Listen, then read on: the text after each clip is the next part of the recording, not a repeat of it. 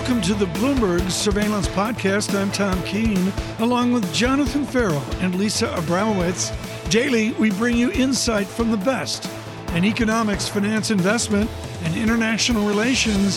Find Bloomberg Surveillance on Apple Podcasts, SoundCloud, Bloomberg.com, and of course, on the Bloomberg Terminal. We need to look at that $6 gallon of gas in Mammoth Mountain, California. And yeah, it's cheaper other places, but it is front and center for President Biden. Joining us, a gentleman hugely qualified on this strange word, energy security. Amos Hochstein is Senior Advisor of Energy Security at the Department of State and joins us today. It, the, the, thing here, Amos, every time around is whip inflation now. And every president has a different path, like Jerry Ford, to whip inflation now. And your reading of history is the same as mine. This is a tough task. What is the first order of business for Joe Biden? Well, I think, uh, first of all, good morning and thank you for having me on the show. Uh, as you said before, energy is energy security is, is a critical issue and I think the president took strong steps yesterday uh, to address the fallout uh, in the energy markets as a result, a direct result of the Ukraine war and, and the invasion, the unjust invasion and brutal war that, uh, that Putin is waging in Ukraine. And that has consequences, as the president said yesterday, uh, here at home with uh, rising costs of energy, rising costs of oil, which of course translates, as you said, into rising costs of gasoline, uh, for Americans. So President Biden took a strong step yesterday, announcing the largest uh, SPR release, the Strategic Petroleum Reserves, a million barrels a day for the next six months. Uh, and that uh, we've already seen prices come down as a result of that announcement. Uh, that's going to have a, a major impact uh, in the oil markets and the energy markets writ large. Yeah, okay. But Amos, what's important here, and this is pizza security. John, this filters down into every product, including a slice of pizza at Famiglia in New York. It is up, up, up. You're very delicate about the slice of pizza in New York, Tom. I think it's as important as a gallon of gas. I agree it's important. Well, There's another measure, Amos, that you announced yesterday. You called on Congress to do something, to make companies pay fees on wells from their leases that they haven't used in years, and on acres of public lands that they are hoarding without producing. That's from the statement from the White House released yesterday. The administration keeps talking about these 9,000 leases. Amos, I don't think if you wrote this, you would have written that. Because if I asked you the following question, I want a direct answer to a direct question. Of those 9,000 leases, how many of those sit on productive land? So I, I, will answer you a direct answer, but let me just say on, on slice of pizza price, I, I agree. The prices are going up everywhere. Part of that is part of that is as a result of these skyrocketing energy prices, where we're, we're not a farm to table uh, economy, we're a farm to truck to table. So everything that we consume has to go on, uh, has a result or has resulted in a gallon of gasoline or a gallon of diesel uh, trucks coming uh, crisscrossing the country for for delivering, whether it's uh, ingredients for pizza or if it's for other commodities. So there's a direct result, and that's why it's not just uh, the gallon gasoline is not a political issue. This is a real economic issue uh, that we need to that we need to address, and that is a result of a foreign war uh, that we have to uh, be cognizant of. Uh, as far as the leases, look, we these are these are on public lands, and and your point is right. If some of these leases are on uh, non-productive uh, acreage, then the companies that are holding these leases for several years sometimes uh, and are not doing any seismic, not doing the kind of work that needs to be done on those on that acreage because they're they think it's non-productive, then you have two choices. Either you can return the lease or give it up, or you can uh, simply pay the higher fees because you want to hold on to that lease for a little longer uh, so that you can develop it later. Uh, and I think that so that is, I, I would have written that. Uh, but Amos, fact, you know why they might want to sit on it and develop it later? It could be on third rate land that requires a higher crude price. You know how this works. The way this is being framed by the administration is that these land leases are being hoarded, that we're sitting on productive land and it's not being produced because these companies are greedy. I mean, I'll read the line out from the president. His words Companies have an obligation that goes beyond just the shareholders to their customers, their communities, and their country. No American company should take advantage of a pandemic or Putin to enrich themselves at the expense of American families. What evidence minute, is there minute, Jonathan. that they're hoarding Jonathan. those leases? Wait, I'll finish, then you can go and I'll give you all the time you need. What evidence is there that they're hoarding those leases because they're being greedy to profit from what's happening in Ukraine? So, so let's disaggregate. There, there are a number of issues here. And, and the president actually recognized uh, the companies, the oil companies, that are responding to this price environment, that are responding to this world supply shortage that we're in, and have announced extraordinary increases in capex uh, and in reinvestment in the United States in uh, bringing on additional production.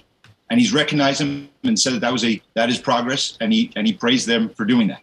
But there are other companies, and you know that, Jonathan, that are saying, look, I have the ability to increase production with prices at when prices were at 120 and 130 just just a week ago, and said, I'm not going to do it. And he called out some of those who've said, even at 200 or 300 dollars a barrel, I'm not going to increase production because uh, a variety of reasons. And some of them are saying, my my the funds that back me or that own my that my are my shareholders or my uh, my holders of my debt are saying don't do that. Give us increased dividends during this time. There is no well that is not profitable at 120 at 130 and if you're making a decision at prolonged period of time of above $85 which we've now been in for for a few months that you can't make more investment to bring on production then I think the president is 100% right uh, to call them out, especially when other companies are saying, no, this is the kind of exactly the kind of environment that we're that we are going to increase production. And look, we did two things. One, the president announced that we're going to release a million barrels a day in order to increase the certainty of liquidity in the in the energy markets and to make sure there's enough oil on the market to support the US economy as well as the global economy. Number two, he has said that we're going to replenish the reserve at a time when we finish dispersing and releasing the oil and when prices come down. So we're going to sell the oil now at high prices, buy it back later. That gives incentive to the oil companies to say, look, I know that even though the US is going to release these reserves, I'm going to have a buyer in the US government later on. So it continues that incentive to increase production. And, I think that this is what we needed. We needed to put something into the system where we can bridge the oil companies have said, if you look at Exxon and Chevron, Conoco, Oxy, have said they're going to increase production. We're going to increase 900,000 to a million barrels a day this year. And that means, but it's only going to come on in the middle of the third quarter to the end of the year. So we have a gap between now and that period of time. So what the president did yesterday, this historic move, is to say, I'm going to, the US government's going to fill that gap between now and then. Yeah. And put that same million barrels a day of production that we were hoping to get at the end that we're going to get at the end of the year and put that out now so that we're not replacing the private sector we're incentivizing it and letting the american consumer benefit from lower prices between now and then The likes of Goldman Sachs disagree. Jeff Currie says this The US policy use of an SPR release, a potential deal with Iran, extreme price volatility, and the growing risk of a recession next year are all exacerbating the uncertainty faced by producers, reducing their incentive to invest more. Amos, the reason I bring this stuff up is that I want to avoid this really kind of simplistic conversation that something untoward is happening in the oil patch when you know that what happens in the oil industry is incredibly complex. Now, you've said something else over the last few years as well, over the last 12 months. I'll bring up another thing. This was November 17th. President Biden urged the FTC Commission chair to investigate oil and gas companies' retail prices, blaming industry leaders as gas prices continue to soar. It's become this talking point that oil majors are hoarding these leases, even though you admit we don't know what's on that acreage. We don't know what's on that acreage. Then there's this other talking point that somehow these companies are price gouging. And in the president's words, taking advantage of a pandemic or Putin to enrich themselves at the expense of American families. I'm just asking, what evidence is there of that? You wanted to start uh, this uh, probe. Uh, what have you found? What evidence is there? What companies are price gouging right now? And if you can identify them and na- name them, what are you doing about it? Well, first, I, I, think, as we said yesterday, I don't believe. First of all, to, to Mr. Currie's comments, uh, I've I and my colleagues in the U.S. government we've been in close contact with the energy industry, and most companies have actually said that they believe what we did yesterday was exactly the right thing to do.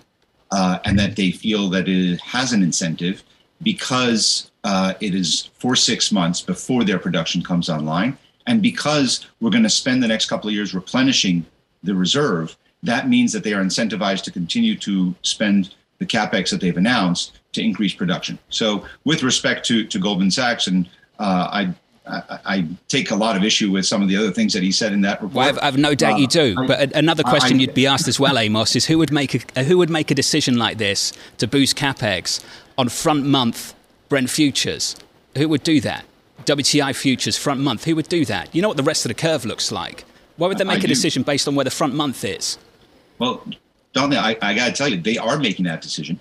Uh, they have announced that they're going to several of the majors who are the largest holders uh, and drillers in, in the Permian uh, and in other shale basins, have said that they are increasing capex. Uh, I think 25, Exxon said 25%.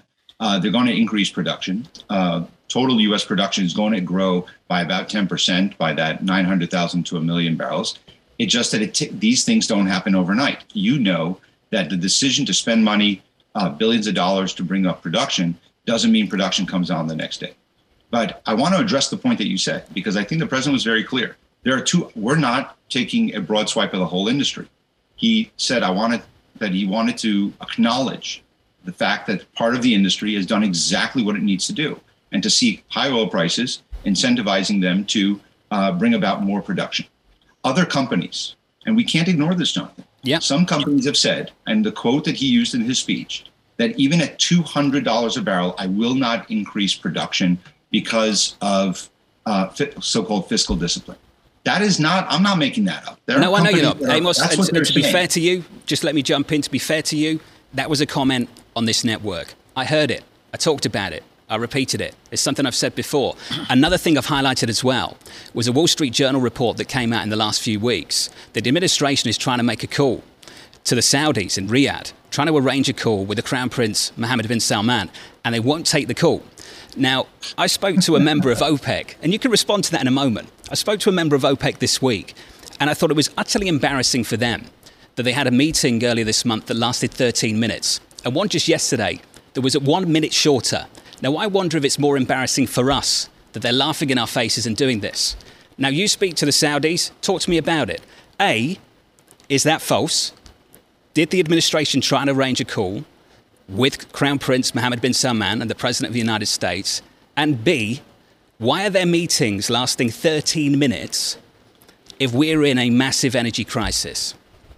So, one, uh, there was a call that was going to be arranged between the president uh, and King Salman, and that call did take place. Nobody, that, that those reports, I'm seeing constantly reports of Saudi snubbing the U.S. or uh, I think there's an interest in in certain quarters uh, to to bring about this kind of narrative that is completely false. Uh, I was in. Sa- I've been to Saudi Arabia on a number of occasions over the last several weeks, uh, or a couple of months. Uh, on a couple of occasions, I was told what the Saudis told me on the front pages of a news of a U.S. newspaper about three hours before the meeting started. Uh, and and I showed the Saudis the headline so that we can uh, jointly uh, comment about the, the hyperbole of the press on this. So I, I would really relax. I don't think there is any the relationship between the United States and Saudi is strategic. Uh, we have a lot of issues that we need to work on together. Uh, there are complexities in that relationship that we are working on. Uh, we have a lot of issues that uh, that are of common interest, fighting terrorism, uh, that Saudi has had to suffer through over the last several weeks, specifically from the Houthis. Uh, we have a lot of strategic interests elsewhere in the region, and as well on energy. And, and I'll tell you that we're having very good discussions there the press and, and reality on this one are, are really far apart. On OPEC, look, I I was asked before the OPEC meeting if we had a message to OPEC, and my answer was I have no message for OPEC. These are folks that know the industry, they know the market, they know the supply and demand. I I must have a uh, difference of opinion. Uh, we believe that not just believe, but I can see the physical evidence that the market is short about two million barrels a day, if not more uh, from Russian supplies into the global market. That is that is clear to me. Uh, we, we can see that. Uh, obviously, some uh, perhaps in OPEC don't see the shortage of supply, but I can understand that it's a complex issue for them uh, with the OPEC versus OPEC plus. Uh, I think that that's they're going to have to take some time, and perhaps if you're not going to discuss the issues very seriously, um, perhaps 11 or 12 minutes is all you need. Uh, but at the end of the day, they've they've done what they needed to do, and uh, they've increased production by announced that they're going to continue the increases of production. We don't think that's right. The yeah. president is not asking other people to do the work that we should do. He took action yesterday by himself uh, on behalf of the U.S. government for the American public of releasing a million barrels a day. I believe, by the way, Jonathan, that we're going to have additional capacity coming online from our allies. Uh, and we, the president, coordinated this release as he has all other measures against uh, President Putin uh, with our allies when he was in meetings at the G7 and the NATO summit last week. He's discussed it with leaders even earlier this week. We've I've had conversation with my counterparts, and uh, there's a meeting that uh, is going on right now uh, of the IEA, the International Energy Agency, to look at um, additional releases from the international market. So we won't just have oil coming on the market in the United States, but rather have oil coming on online into the market in Asia and as well as Europe over the next several months. Amos, you're a professional. You've given us tons of time, and that's valuable to me. You know that. Thank you very much. I appreciate it. Amos Hochstein there of the US administration on the situation right now.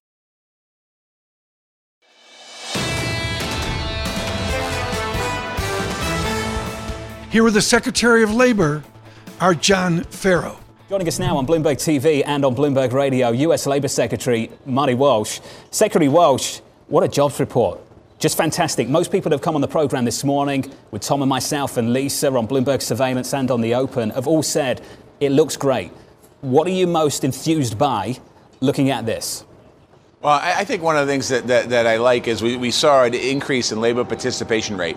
So one thing we spoke about this morning, you know, a good, you know, unemployment number low, a good strong report, good last three month report, actually a good last 11 month report, over 450,000 jobs we think about moving forward into 2022, you know, 1.6 million people still need to return back to the workforce. Uh, how do we get them, those folks, back to work? How do we make sure that that labor participation number goes up? Uh, certainly, there's still jobs open in the United States. That's one of the things. I'm not taking away from the report. I'm very excited about the report, but but I think we, we're thinking about here how do we move forward. The, the, second thing is we're also looking at, you know, what, what can be done by Congress. We have the Bipartisan Innovation Act, uh, other known as the CHIPS bill. That allows us opportunity for supply chain issues moving forward. Uh, we have some COVID relief money still uh, being talked about at Upper Capitol Hill. They need to pass that because we need to, we're watching, I'm seeing what's going on in China and parts of Europe with another variant going up. We want to make sure that we're prepared for that here in the United States. Uh, and then obviously inflation. We're working to, the president is, is, is very laser focused on bringing the cost down. Lots of challenges there. You were just talking about global challenges there yeah. that we have in other markets. You know, we have to, you know, con- continue to work very closely on that. You know, the Fed Reserve, they're going to they're going to take their action. I can't really comment on that.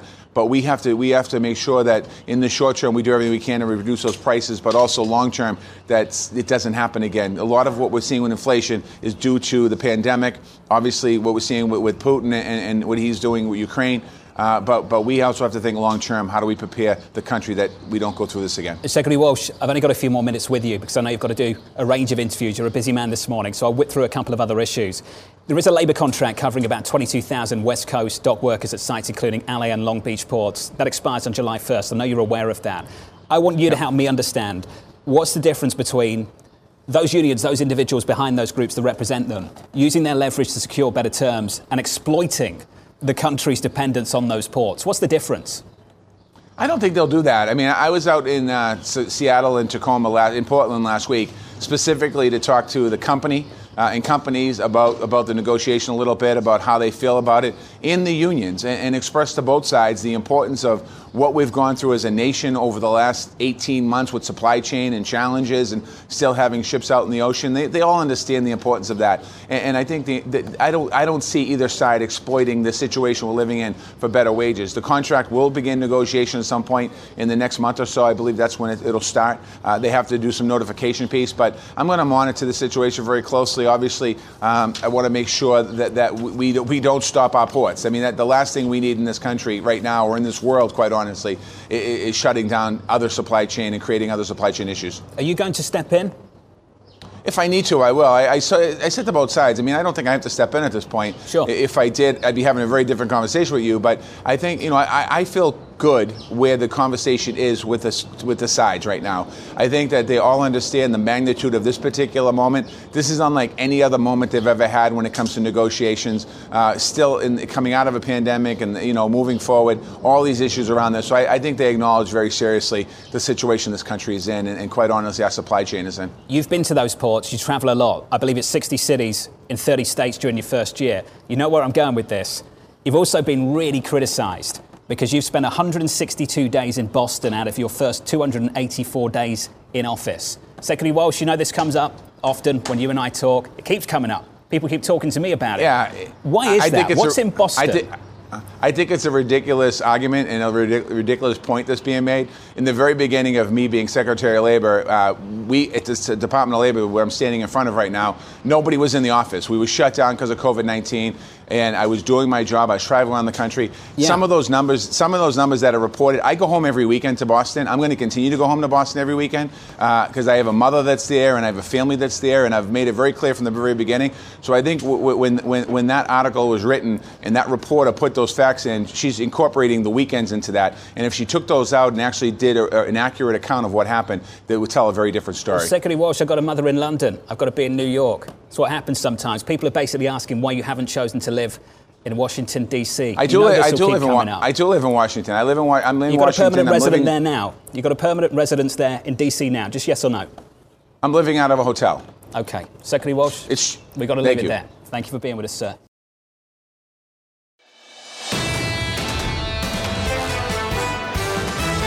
Our friend on Jobs Day, Jeffrey Rosenberg, joins us, portfolio manager, systemic multi strategy fund at BlackRock. Jeff Rosenberg, we went curve inversion off of this, now negative one basis points. Let's go back to Carnegie Mellon and talk to me about the nuances and disaggregation of curve inversion. There's zero.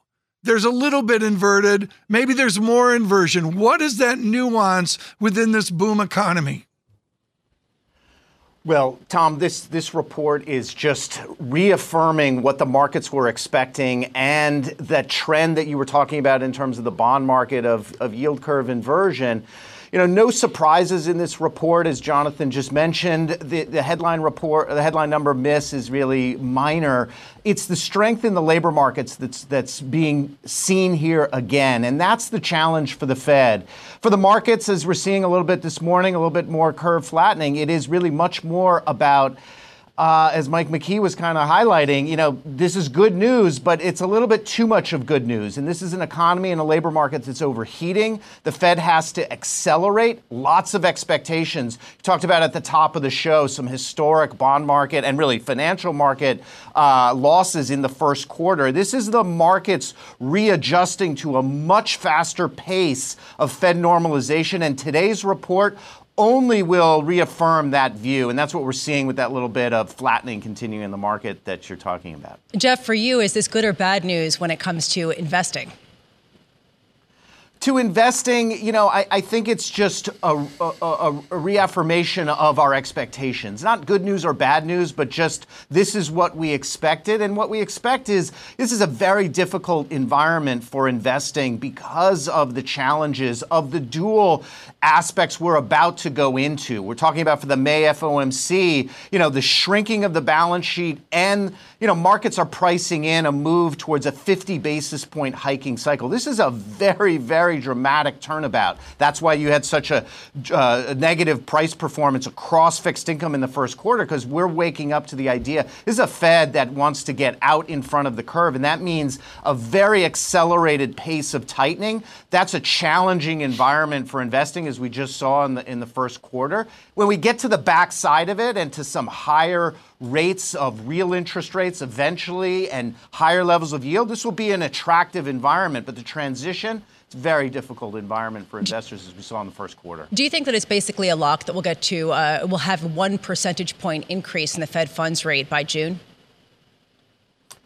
You know, I wouldn't say it's it's a lock. It's definitely a, a, a, a well, it's about ninety percent priced in terms of the market. You know, you can't say it's a lock because obviously some things can happen in the geopolitical side that we're all focused on if that were to take a, a, more dramatic turn that you saw in terms of risk off environment, confidence shock, you know, the shocks can be important. And financial conditions tightening, which to date has been accelerated but is still on the longer view, very accommodative markets. If you had financial markets kind of get really far ahead of where the Fed wanted to go, you could certainly slow that pace. So I wouldn't say it's a lock, but given what we know today and the fundamentals of the economy, what we see out of this labor market report, I think the odds are very high that we're going to have 250s back to back in, in, in, the May and June reports.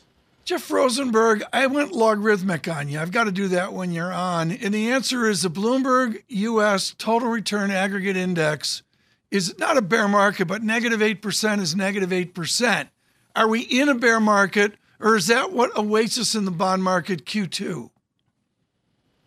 You know, the, the good news on the fixed income market Give in me terms some good of news. bear mark.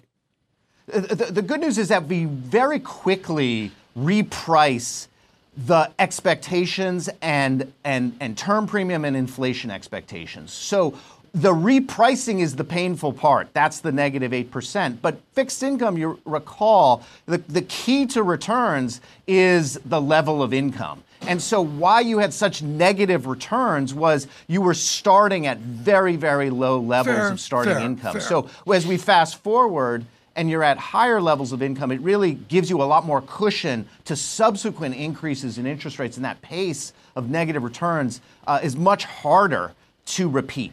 So then, what do you do on a strategic standpoint? I mean, if you're syst- if you're systematic, did you shift from full faith to uh, credit, or move? You know, what, what's the, you go to loans? I mean, what do you do here within a strategy of down six percent, seven percent?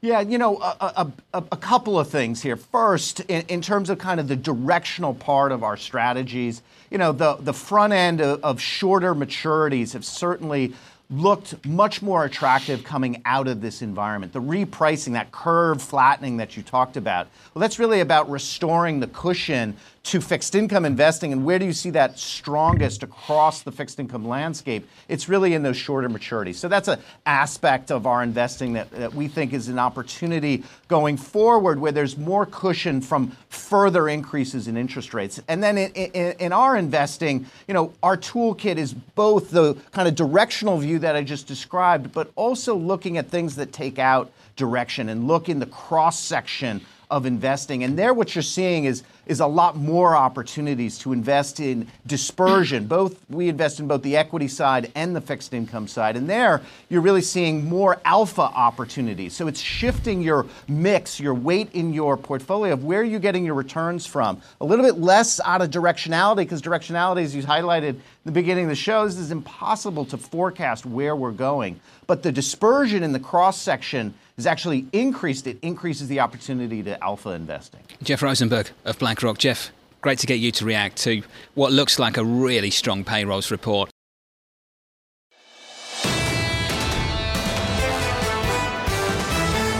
We digress at this moment, and we do so with my book of the summer a couple summers ago, 2034, a novel of the next world. When Elliot Ackerman wrote this with James Stavridis, they had no idea the overlay of their book of the South China Sea and how it would turn to Ukraine. The former Marine joins us this morning.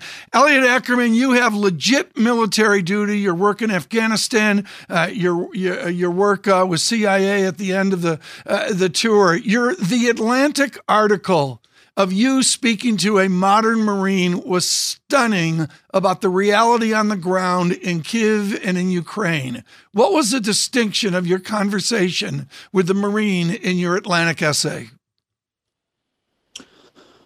Well, you know, as you might know, that there's been uh, you know a large number of foreign fighters, uh, Americans, Brits, uh, individuals from Balkan states who've uh, come to Ukraine to fight. Uh, and so I had a conversation with a former Marine who'd served in some of the similar infantry units I had served in, and he had been fighting in the trenches around Kiev for the first about month of the war. And you know, the, the, the, most salient point he was making to me uh, was that the anti-tank weapons that we've deployed to Ukraine were making a huge difference in that fight and allowing two or three well-armed Ukrainians to uh, stop entire Russian armored columns. Um, so you know that was one of the most salient points he made, as well as really just the intensity of the fighting that he had witnessed, which he said exceeded anything that he had participated in uh, in Afghanistan. Take us beyond the media reports of brave journalists in Ukraine, those covering it day by day. How do the Russians adapt to a difficult march? Well, it's yet to be seen whether or not they're going to be able to adapt. Um, you know, listen, the Russian way of warfare is different than the American or Western way of warfare. And one of the most uh, critical ways that that difference manifests is you know, the Russians have a very difficult time adapting because they have extremely centralized decision making structures. So, you know, all the decisions are made by a group of colonels or generals, uh, and those decisions are disseminated down to subordinates who aren't supposed to ask questions or show individual initiative. In Western militaries, we fight with something we call mission tactics, which means even the lowest, you know, 21 year old corporal understands the mission and the intent behind the mission because the expectation is always that the plan's not going to work, uh, that the enemy has a say, and that that everyone's going to have to adapt. So our Western militaries are very adaptable, and the Ukrainians since 2014 uh, have undergone a series of reforms to make them more like a Western military. So we're really seeing the contest between a Western military style of fighting and a classic Soviet or Russian style of fighting in Ukraine, and the result has been a lack of uh, Russian adaptability. There's been a lot of times where the West has perhaps miscast other nations that follow a different set of uh, rules in a way that tries to reflect their own. Are we overstating or understating the hit to morale that so many people talk about among Russian troops?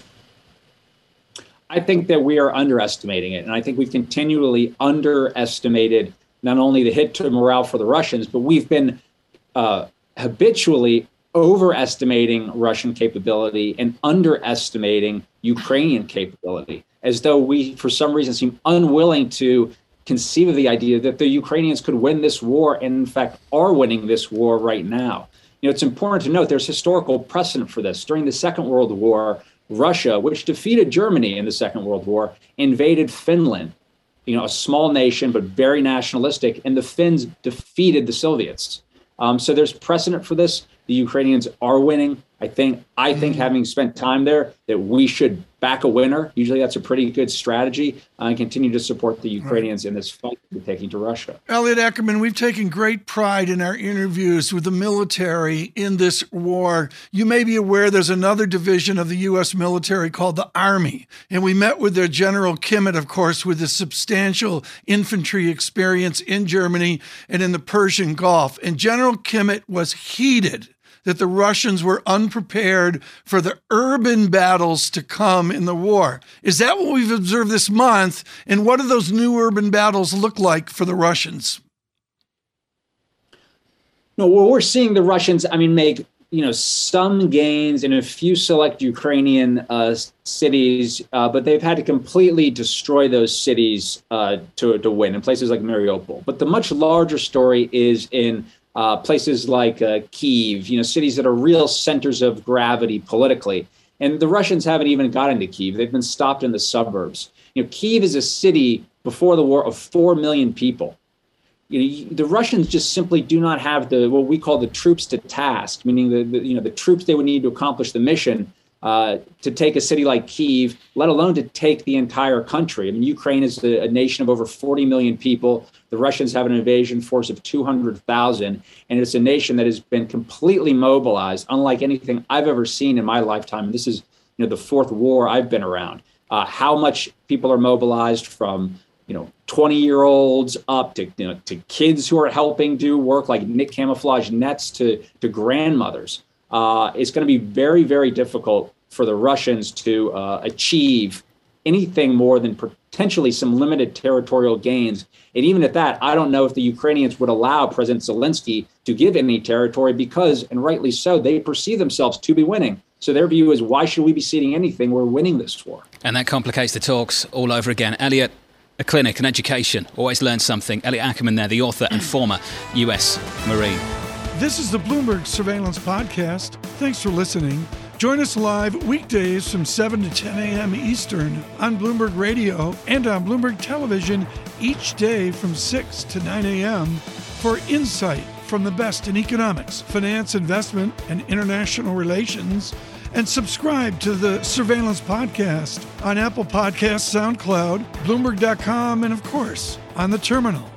I'm Tom Keene, and this is Bloomberg.